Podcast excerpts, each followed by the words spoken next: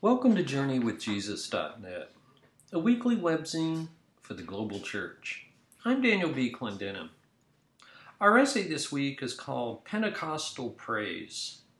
It's based upon the lectionary readings for Sunday, June 8, 2014, which is Pentecost Sunday. It's a guest essay by the Reverend Ricardo Avila. Ricardo received his MDiv from Church Divinity School of the Pacific and now is Associate Rector at St. Luke's Episcopal Church in Long Beach, California. The parish includes a sizable LGBTQ and Latino population and provides services for the homeless, as well as space for many local nonprofit groups. Ricardo's long-distance marriage to his husband allows for frequent trips back to the San Francisco Bay Area. Pentecostal Praise by Ricardo Avila. As my forehead came to rest on the stone floor of Grace Cathedral, having flinched away once from its cold surface, I finally relaxed. Tired, my body sank into the floor while a fleeting thought that it's now out of my hands passed by. Up and down the center aisle, the six other transitional deacons also lay prostrate. Everyone chanted Veni Sancti Spiritus around and above us, their surrounding entreaty blending with the sound of my own breath hitting the stone. Suddenly, tears fell out of my eyes. Not erupting from any burst of emotion, just falling. My chest remembered to sob only after my eyes were already drying. As I lay there, in those final moments before I was ordained a priest in the Episcopal Church, I felt the presence of the Holy Spirit. If that's so, then why do I still wonder whether such a thing exists? Had I been at the Pentecost event, would I have joined the scoffers, snickering, "They are filled with new wine"? I'd like to think not. Violent wind, dancing tongues of fire on crown chakras all around me, and redneck hicks from Galilee speaking in international languages. Surely that would have impressed even this skeptic. Yes, indeed. But I was not there. Instead, I, and we today, must live in the aftermath of that first Pentecost. We are bereft of that pure experience, yet burdened with every interpretation of the Holy Spirit since then.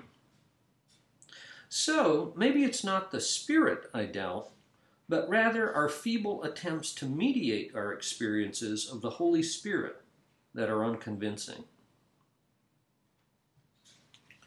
When clergy friends strike out in job searches, people post comments on Facebook like, "Hey, something about that position wasn't right for you. I trust that the Holy Spirit is at work and will help you find the best fit, one that uses your unique gifts."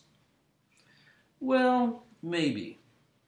But what I want to write in response is, well, maybe the Holy Spirit did her part and the search committee or the rector screwed up and picked the wrong person. Isn't that just as plausible? Or again, maybe the Spirit has more important things to do than finding us the perfect job. Why does this make me so cranky? I think it's because my faith in the Holy Spirit is already so fragile. And to make the Holy Spirit a repository for our hope of rescue, succor, success, or creativity is to set ourselves up for disappointment in belief, unless we keep adjusting our argument so that the Spirit always wins. And yet, it took me 3.5 years before I found the clergy position I now have as Associate Rector at St. Luke's, Long Beach. And looking back, I realized that no other job for which I applied was as perfect a fit as this one has been.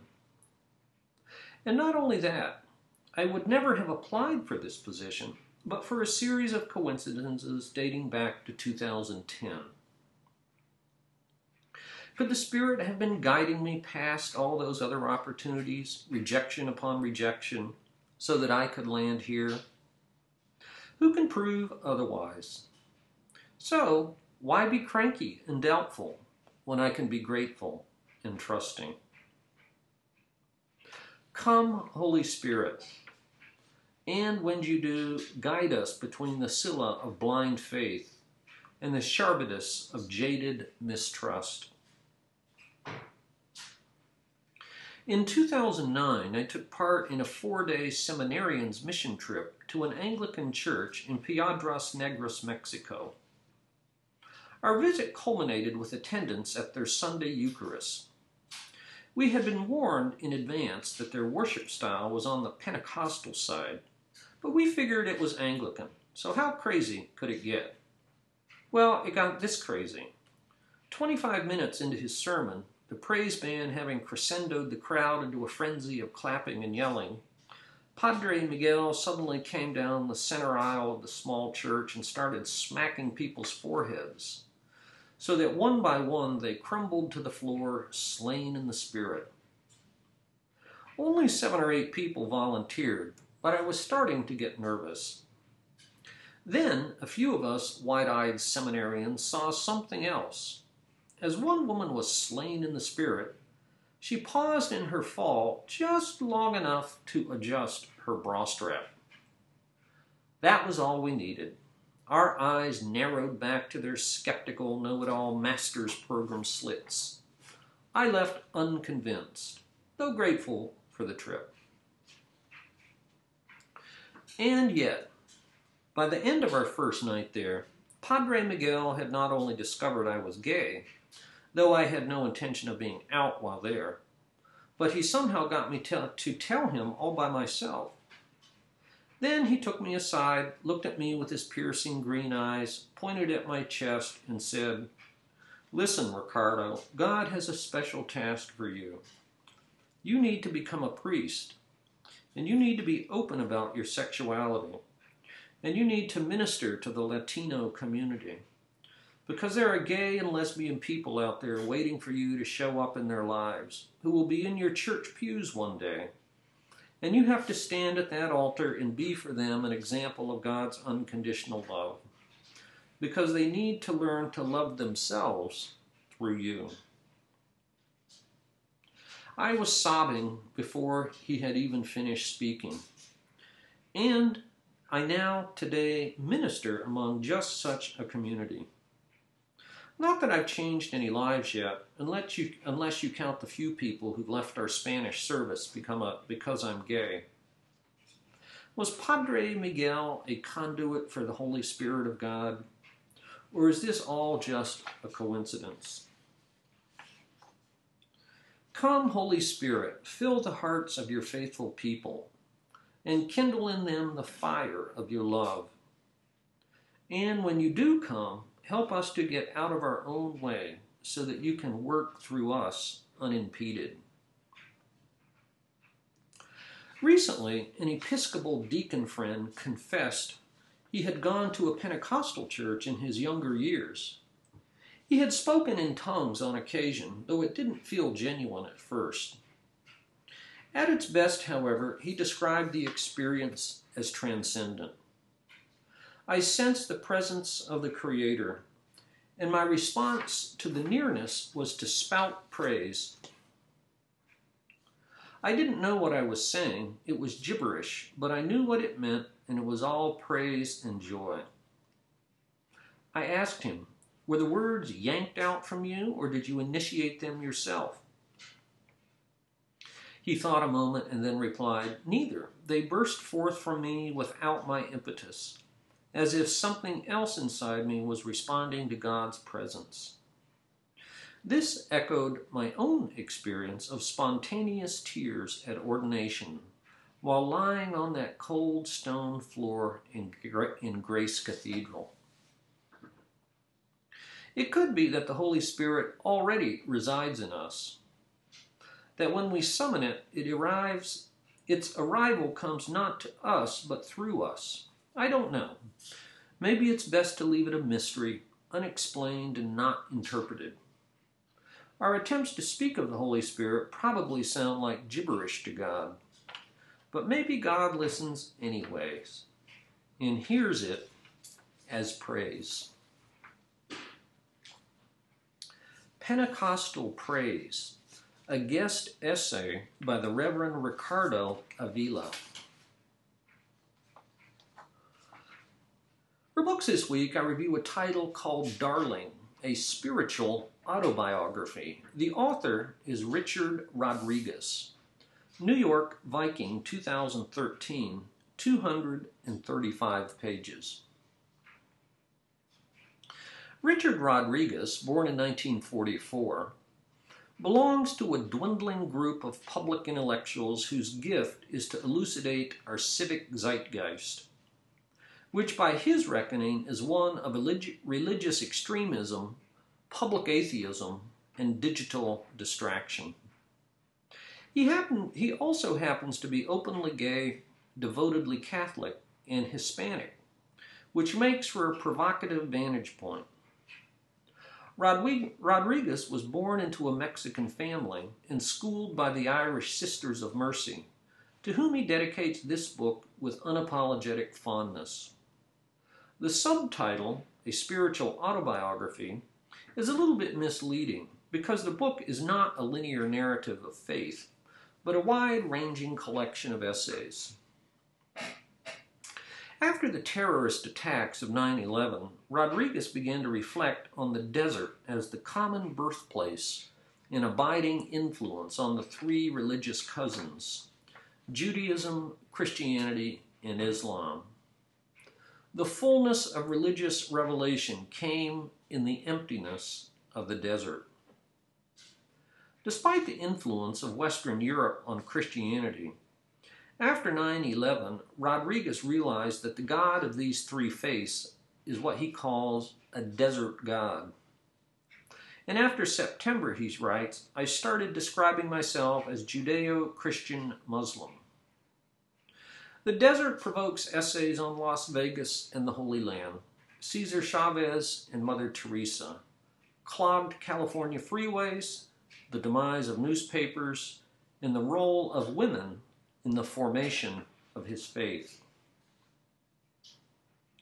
Why does Rodriguez stay in the church? He reflects on his atheist brother and the zeal of Christopher Hitchens. He considers the atrocities performed in the name of this desert God. Indeed, Pope John Paul II issued more than 90 formal apologies. As a gay Hispanic Christian, he's experienced hate and exclusion. He stays in the church, he says, because the church is, quote, more than its ignorance. The church gives me more than it denies me. I stay in the church because it is mine. Richard Rodriguez. The title of the book, Darling, a Spiritual Autobiography. For movies this week, we go to the most unlikely of cinematic destinations, the United Arab Emirates. The name of the movie is Brink, Masdar. That's spelled M-A-S-D-A-R. When I think of the United Arab Emirates, I think of an oil-rich country in the desert with the tallest building in the world. But about 10 miles southeast of Abu Dhabi is a multi-billion-dollar urban experiment called Masdar City, literally Source City. The project started in 2006 to create a zero-carbon, zero-waste city, the greenest and most self-sustainable city in the world. The project was due for completion in 2016, but has been pushed back a decade due to the global financial crisis. Still, this little 20-minute film gives a tantalizing introduction to the carless city, its high-tech labs, and vast array of solar panels the size of 300 football fields, Welcome to the post-petroleum world. The film comes from the Bloomberg Brink series that showcases the revolutionaries, dreamers, and disruptors that are reshaping the future in technology, design, and industry. Brink, Masdar, from the United Arab Emirates.